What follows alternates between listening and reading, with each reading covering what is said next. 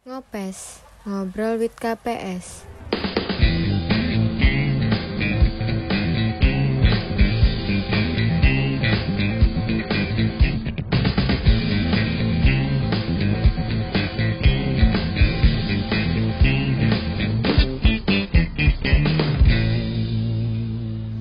Hello listener dari listener. segala penjuru dunia. Selamat pagi, siang, sore, dan malam.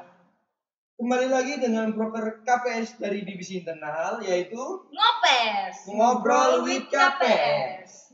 Tapi tapi tapi Apa nih tapi tapi tapi? sekarang dengan cara baru dong. Gimana coraknya? Batik? Wah bukan, mega mendung. Oh bukan lagi.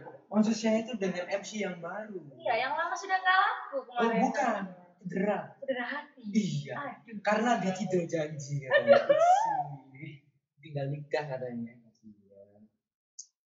Dan pada hari ini kita bakal membahas hal yang berbeda. Tapi, Bukan tentang divisi. tapi tunggu dulu. Ini MC-nya beda. Oh iya. Belum perkenalan, Oh Bos. iya. Mulai dari kamu dulu aja. Oke, iya kembali lagi. Eh, kembali lagi. Pertama kali ketemu Dian Sastro. Dian Sastro Gang Limo iku. Iya, benar. Bukan dong, Bukan. Bang. Eh. Diandra ini. Oh Diandra. Dengan saya Ardito Pramono dari Gang Lima alias Andrew Ramadhani dari divisi internal. Baru sama-sama segar kayaknya. Iya, segar karena habis makan kerutu mungkin ya. Mbaknya tahu kerutu? Enggak. Makanan ayam itu. Oh, tapi kira peletnya Oh, buat bukan. matahari itu. Oh, dukun mungkin ya dia Iya. BTW, BTW, BTW. Kita hari ini mau membahas tentang eh sebelum itu kita membahasnya tuh dengan narasumber. Narasumbernya ini nggak main-main.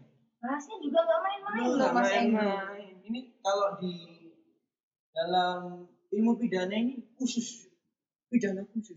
Sangat spesial. Spesial. Pakai telurnya dua. Ya maksudnya Indomie kan, ya Indomie telurnya dua spesial. Kita perkenalan dulu aja ya dari narasumbernya. Halo listener, nama aku Givari Maulana, semester 7. Halo listener, aku Handa Lesmana dari angkatan 2017 juga, semester 7. Aduh, Sudah sesepuh sudah ya. sesepuh gini. Eh, jangan gitu. Ini tuh boleh tak perkenalan dulu ya. Masnya ini kan mantan ketua KPS Bela Negara.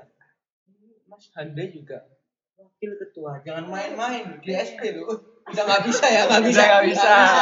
Sudah Nggak tidak bisa. berwenang.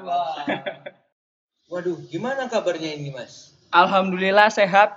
Alhamdulillah luar biasa tetap semangat. Waduh, alhamdulillah lah. Alhamdulillah sekali ya. Terjauh dari virus-virus corona. Amin. amin. Udahlah ya, nggak usah banyak basa-basinya nanti lama-lama jadi basi langsung kita ke topik pembicaraan. Kita eh, boleh kulik-kulik dulu ya. Iya. Boleh, ingin tahu dari pandangan kakak-kakak pembina. Jadi gini mas, kita mau membahas tentang korupsi mas. Sangat berat sekali. Sangat ya, berat Mas. sekali dan khusus berat. sekali pidana khusus. Nah, menurut dari Mas Givari sendiri, korupsi itu apa sih mas? Oke, eh, korupsi itu eh, berasal dari kata corruptio atau dari Webster Student Dictionary itu menyatakan corruptus. Yang mana do- eh, korupsi ini artinya adalah kebusukan, keburukan, ketidakjujuran eh, pelaku atau orang. Kalau Mas Hananya sendiri pandangannya gimana? Iya, kalau merujuk pada Undang-Undang Nomor 31 Tahun 1999, sebagaimana diubah dengan Undang-Undang Nomor 20 Tahun 2001 tentang perubahan atas Undang-Undang Nomor 31 Tahun 1999. Korupsi itu em, memiliki unsur-unsur yang pertama merupakan kejahatan atau pelanggaran, yang kedua dengan tujuan memperkaya diri sendiri, orang lain atau korporasi. Yang ketiga, merugikan keuangan negara. Jadi bisa disimpulkan kalau korupsi adalah perbuatan kejahatan yang dengan tujuan memperkaya diri sendiri dan merugikan keuangan negara. Seperti itu. Waduh, berarti korupsi ini seperti lintah ya? Ya, Makanya seperti klub merugikan juga ya. Betul sekali. Betul.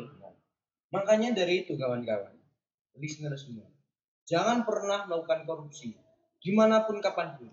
Mungkin du- uang orang tua? Jangan Aduh, dong jangan itu itu adalah contoh kecilnya. contoh kecil korupsi. Karena perbuatan dari kecil bisa tertanam sampai ke masa Ya, depan karena semuanya datang dari kebiasaan. dan Indonesia ters- tersendiri kan negara hukum. Pasti kan nggak ada kemungkinan kalau udah terjadi banyak kasus korupsi. Iya, betul. nah menurut pandangan kakak-kakak ini sendiri kasus Korupsi di Indonesia itu gimana? nah ini kasus korupsi di Kan Indonesia lagi marak-maraknya gitu. Iya. Kalau eh, dari pandangan saya pribadi, korupsi ini sebuah extraordinary crime ya. Jadi kejahatan yang sangat luar biasa yang tentunya dalam penanganannya pun tidak boleh dengan penanganan yang biasa, harus dengan cara-cara yang luar biasa. Seperti itu. Dan menurut eh, Transparency Internasional, Indonesia itu berada di peringkat 102 dari 180 negara dengan skor 37. Ini indeks persepsi korupsi pada tahun 2020. Kemudian dari data yang dikeluarkan oleh Inter- eh, Indonesia Corruption Watch dari data pemantauan kinerja tahun KPK 2020 itu ada tujuh kasus OTT di tahun 2020. Ini mengindikasikan bahwa korupsi ini setiap tahun itu pasti ada dan semakin masif dengan cara-cara yang eh, berbeda-beda seperti itu. kok bisa menjadi masif sih mas Karena dampak yang diberikan oleh korupsi ini tidak hanya dirasakan oleh sebagian orang, tapi bisa jadi dirasakan oleh seluruh masyarakat Indonesia seperti itu. Kalau gitu kira-kira emang penyebab korupsi itu apa sih mas? Ya, menurut Mas Givari sendiri Gimana gimana? gimana? Coba. Oke, untuk penyebab korupsi sendiri ya. Kalau menurut aku, yang pertama itu sifat sifat dari manusia itu sendiri yang mana terkadang itu masih merasa kurang akan suatu hal. Jadi sifat ragu, sifat tamak seperti itu. Terus eh, masih apa ya? political will dari pejabat-pejabat publik pun masih rendah. Jadi itu mungkin masih bisa disuap dan ya itu yang menyebabkan korupsi itu masih ada di Indonesia. Berarti bisa saya simpulkan berarti Indonesia ini belum mencapai good and clean government berarti. Ya benar. Jadi berarti ada sifat tamak dan kurang integritas dan kejujuran dari para politisi. Maksud saya politisi yang menjabat Ya, dan karena abuse of power, karena punya kewenangan. ya. Hmm, saya mempunyai contoh korupsi yang abuse of power. Jadi gimana ya? Jadi cashback. Ih, ih, mohon maaf ya. Dan kesentil tadi. Maaf. Jadi menurut narasumber sendiri, bagaimana mengenai kasus tersebut tentang korupsi dana bansos padahal lagi genting-gentingnya corona. Kok iya teh? Ya, Lagi butuh-butuhnya Iya. korupsi. Mana bukannya gitu? gajinya udah besar. Iya.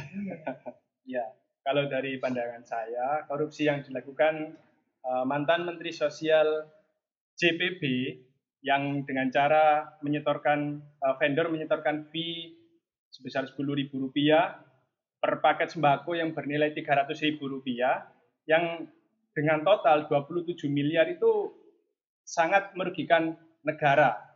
Dalam hal ini negara bukan hanya pemerintah tapi juga masyarakatnya. Seperti itu. Lalu menurut eh, masnya sendiri pantaskah koruptor, koruptor maksud saya, yang menilap dana bansos dalam pandemi COVID-19 tidak dipidana mati? Nah, kok bisa? Dan mengapa juga perbuatan koruptor ini bisa dikatakan suap? Padahal jelas-jelas itu melakukan korupsi. Dana bantuan. Maksudnya masih sendiri gimana? Ya, yang pertama eh, korupsi itu ada banyak jenisnya. Eh, yang pertama itu ada penyuapan, ada gratifikasi, ada yang korupsi yang ya merugikan negara, yang mana ya semua korupsi merugikan negara. Cuma tipe-tipenya memang atau jenis-jenisnya itu berbeda. Dan kasus yang bansos ini kenapa dikatakan suap? Karena eh, men- mantan mensos itu selaku peja- pejabat penyelenggara negara eh, menerima janji atau hibah dari vendor tersebut seperti itu Ya, Mas, kok nggak hukuman mati, Mas? Padahal di negara-negara lain itu Iya, hukuman mati. dihukum mati Dan juga dalam masalahnya saya kulik kemarin itu bahwa harus ada kata kalau eh, koruptor di, eh, dipidana mati harus ada bencana. Dan menurut saya sendiri, corona, virus corona 19, COVID-19 ini menurut saya itu sebuah bencana karena menimpa beberapa daerah dari segala pelosok Indonesia. Menurut Mas sendiri gimana? Iya, untuk hukuman mati yang diberikan kepada koruptor itu sebenarnya bukan merupakan solusi yang baik karena hukuman mati ini tidak akan menyelesaikan sebuah uh, permasalahan, terutama tidak akan membuat jerah para koruptor yang lain. Jadi para koruptor yang dihukum mati, mereka tidak akan merasakan sengsara yang sama dengan yang dirasakan oleh masyarakatnya seperti itu. Jadi eh, bukan hukuman mati yang seharusnya ditimpakan, namun kalau ada saran bisa dilakukan pemiskinan kepada para koruptor dan para anggota keluarga yang ikut menikmati hasilnya. Jadi bukan hukuman mati. Kalau hukuman mati, mereka setelah dihukum mati sudah selesai, tidak ada perasaan eh, sengsara yang seharusnya hukuman pidana itu kan menjerakan, Nah, menjerakan. Kalau kalau dia dihukum mati, otomatis dia tidak akan jerah karena tanggung jawabnya langsung ke Tuhan, bukan ke masyarakat seperti itu. Menurut saya sih eh, koruptor itu nggak perlu dapat kasihan sih mas, karena merugikan seluruh bangsa Indonesia. Yang pertama eh, adanya hukuman mati itu saya setuju kepada koruptor. Karena apa? Karena ada sebagai eh, hukuman mati ini sebagai monster. Jadi saya pernah lihat dari film Dracula. Jadi jadi bukan dari filosofinya itu dari Iya. Eh, jadi eh, pemimpin itu harus ditakuti agar semuanya itu nurut sama pemimpin itu. Nah, nah jika ada hukuman mati akan jadi contoh. Wah, aku nggak akan melakukan korupsi karena nanti hidupku jadi taruhan. Kalau gini kan masih bisa lakukan ya manuver politik eh. Lanjut ya. nah Ya. tapi tadi gini Ya. kalau menurut mas-masnya ini eh, adil nggak kalau yang melakukan koruptor ini dapat vaksin covid di mana yang belinya itu dari uang rakyat sendiri Nah, itu mas. tapi mereka yang mengambil uangnya rakyat ayo Iya. coba gimana mungkin mas Gifari Eh, untuk menanggapi itu ya kalau aku sih perspektifnya ke kesehatan dan ke berlangsungan hidup sih nggak apa-apa eh, divaksin cuma mungkin di urutan yang akhir sisa-sisa gitu ya ya Allah gimana kalau menurut mas anda sendiri kalau masalah itu Iya, dalam hal ini kan keadilan itu kan memang relatif ya. Jadi kalau dibilang adil atau tidak, ya tidak ada yang bilang adil dan tidak ada yang bilang tidak. Cuman dari asas kemanusiaan seharusnya memang ada persamaan hak yang mana walaupun mereka koruptor tetap harus diperlakukan layaknya manusia dengan hak-haknya dan kewajiban-kewajibannya seperti itu. Jadi menurut saya ya tidak apa-apa para koruptor diberikan vaksinasi, diberikan vaksin eh, COVID, pencegahan COVID karena mereka ini manusia walaupun perbuatannya bukan perbuatan manusia. Perbuatan tercela. tapi menurut saya hmm, ya nggak apa-apa tapi kan eh, sebaiknya menggunakan dananya sendiri soalnya itu. agak ironis juga Iya. gitu loh sekali mengambil kok mengambil lagi kok ya nggak kasihan sama rakyat rakyatnya yang belum dapat saya sendiri belum dapat Sama. Masnya Belum. sama sama Iya. belum apakah kita harus jadi koruptor aja Oh, nggak boleh. Jangan dong. Jangan seperti itu. Oh, nggak boleh ya. Jangan ditiru kawan-kawan. Itu tadi cuma benda bercanda. Jadi menurut saya sendiri eh, hukuman yang pantas bagi koruptor itu ya hukuman mati dengan denda juga. Ya. Karena dendanya harus timpal dengan apa yang dia korupsi. Karena kan dendanya itu biasanya itu nggak sesuai dengan denda apa yang dikorupsikan. Biasanya kan eh, menyita rumah gitu. Ya. Menurutku eh, setelah perbuatannya tidak ada kata eh, kasihan sih mas, karena eh, beliaunya sendiri itu melakukannya itu dengan sadar dan emang tujuannya tuh mencuri dan melakukan perbuatan yang menurut pidana itu pidana khusus dan eksklusif dan harus mempunyai kewenangan. Kok ya tega kewenangannya itu tidak dijaga dan tidak mempunyai integritas. Apa ya? Menurut Mbak Diandra sendiri gimana? Kalau aku sih kurang lebih mirip-mirip ya sama Mas Andrew ya. Karena itu kan juga uang rakyat. Hmm. Kita semua butuh uang. Kenapa dikorupsi? Mungkin dari sejarah kita mungkin. Dari zaman Belanda sendiri, eh, dari jalan apa itu? Anyar Panarukan. Anyar Panarukan katanya Dikorupsi. dikorupsi sama orang Indonesia sendiri. Apa itu Wah, iya. mendarah daging? Aduh, tahu Jangan ya. sampai ya kalau bisa ya. Suap-suapan mungkin nasi Nah, mungkin. Iya, Oh, bubur iya. aja. bubur ayam Aduh. enggak sih lapar jadinya Gimana kalau menurut Mas-Mas ini eh, hukumannya apa? Yang pantas, yang cocok? Kalau dari saya pribadi memang hukuman yang sangat pantas kepada koruptor itu pemiskinan untuk memberikan efek jerah. Jadi kembali lagi bukan hukuman mati karena tanggung jawab para koruptor di dunia itu harus dipertanggungjawabkan juga kepada masyarakat yang terkena imbas seperti itu. Kalau dihukum mati otomatis dia tidak akan bertanggung jawab kepada masyarakat seperti itu. Jadi pemiskinan semua hartanya, harta dari hasil korupsi maupun harta yang eh, milik sendiri itu harus diberikan kepada negara untuk memberikan efek jerah kepada dia dan kepada calon-calon koruptor nantinya. menurut Mas Gibari gimana Oke, kalau menurut aku sendiri ya, yang pal yang harus diubah itu yang pertama itu instrumen hukumnya atau undang-undang dari tindak pidana korupsi itu sendiri yang pertama. Yang mana itu sudah sudah apa ya? Sudah lama dan perlu ada pembaruan.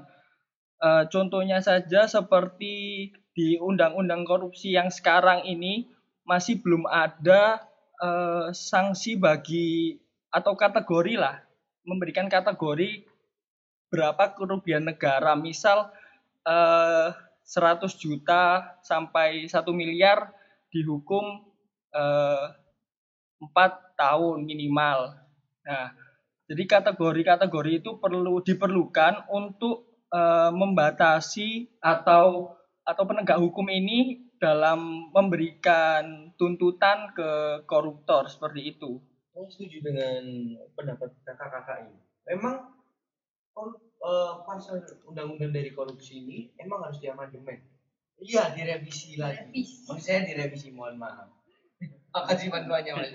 Emang saya emang agak-agak introvert katanya Introvert, siap, siap. ya. seperti yang di podcastnya di Dekobuzer Iya, iya.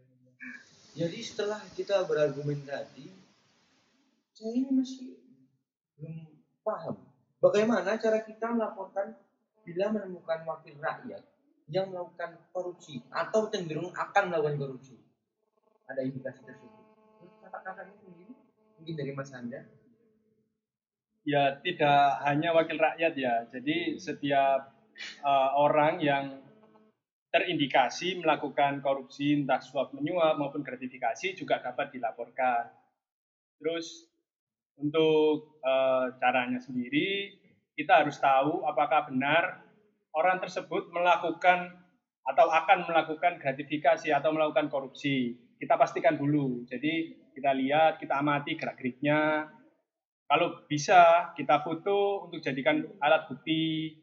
Kemudian kita hubungi pihak yang berwajib. Dalam hal ini bisa KPK, bisa juga eh, kepolisian, kejaksaan juga bisa seperti itu. kalau dari kakak gimana gimana? Eh, Oke, Eh, bagaimana cara kita melaporkan ya? Pihak yang melakukan korupsi itu ya kita bisa melaporkan kepada pihak-pihak yang berwajib yang telah sudah disebutkan oleh teman saya Handa Eh, dan juga korupsi ini sebenarnya nggak cuma eh, subjek hukumnya itu bukan cuma orang perorangan juga korporasi. Eh, apa sih korporasi itu? Korporasi itu eh, keja apa ya kumpulan orang yang melakukannya itu secara terorganisir lah seperti itu. Bisa badan hukum maupun non badan hukum. Jadi itu bisa dilaporkan eh, apabila terindikasi melakukan korupsi dan pihak yang melaporkan pun eh, diberi apa ya perlindungan lah oleh pihak-pihak terkait oleh oleh pihak berwajib dan insya Allah aman identitasnya seperti itu. Oke, makasih loh kakak-kakak, mas-mas buat apa? Cara-cara untuk melaporkan. Iya, laporkan. Ih, Sangat membantu. iya, edukatif sekali. Saya kebetulan mendapat informasi terbaru dari Waduh. percakapan ini. Gimana? Apalagi gimana? kan buat kita kita ini. Iya, terinspirasi untuk menjebloskan. Enggak, enggak. Jangan jangan. Niatnya harus baik ya. Iya, iya. Nah, ini kita udah sampai di penghujung Oh, acara iya. kita. Pertanyaan terakhir ini. Eh, gimana saran dan pesan dari mas-mas kalian untuk teman-teman anak-anak zaman sekarang agar terhindar dari korupsi? Terus tipsnya supaya tidak terjerumus, tidak tergoda, Iya. tidak wow. Kan kita ini kan udah kaum milenial edgy dan apa pun itu harus minta yang lebih gitu. Nah, gimana gimana coba? Tips, trik, pesan dan saran. Oke, kalau saran dan pesan dari aku sendiri yang pertama ya teman-teman ini eh, harus menanamkan sifat disiplin, sifat jujur sedari dini eh, karena eh, korupsi ini sudah ibaratnya membudaya lah ya di Indonesia dan ya teman-teman sebagai generasi penerus kalau bisa memutus generasi itu untuk tidak melakukan korupsi. Dan jika ada teman-teman yang apa ya mendapatkan iming-iming lah dari hasil ada iming-iming hadiah itu perlu di apa ya dipertanyakan digali lebih lanjut apakah itu hasil dari korupsi takutnya itu hasil dari korupsi maka teman-teman berarti kan membantu si koruptor ini untuk eh, istilahnya menutupi kejahatannya Gimana? Pak dari Mas Handa sendiri? Iya. Ini juga eh, pesan buat kita semua termasuk juga saya pribadi untuk tetap menjaga iman, menjaga pemikiran kita, menjaga integritas kita. Karena korupsi ini sifatnya dia tidak eh, tidak kelihatan secara langsung, namun sangat berakibat fatal. Jadi kita sebagai mahasiswa, agent of change, ya harus memiliki pemikiran yang terbuka dan memiliki eh, keinginan untuk dapat memberikan yang terbaik bagi negeri ini. Dan saya eh, meminjam kata-kata dari Mbak Najwa bahwa di pundak pemimpin yang bebas korupsi, di situlah masa depan negeri.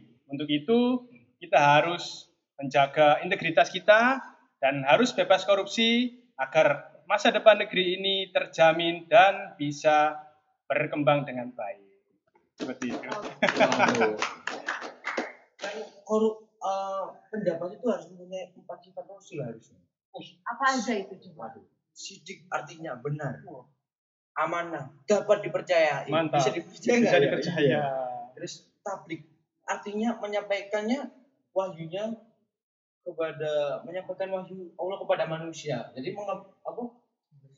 menyampaikan kabar Transparansi. transparansi yaitu Iya. eh, korupsi berapa terus watona artinya cerdas. Nah, dan bukan cerdas dalam berkorupsi, iya. Tapi Iya, cerdas untuk dong. memajukan negeri. Ya seperti dan itu. satu berintegritas. Mantap.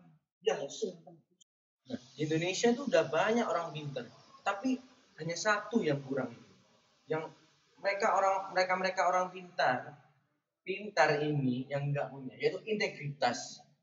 Berani jujur dan amanah. Dan berani ini kenapa berani?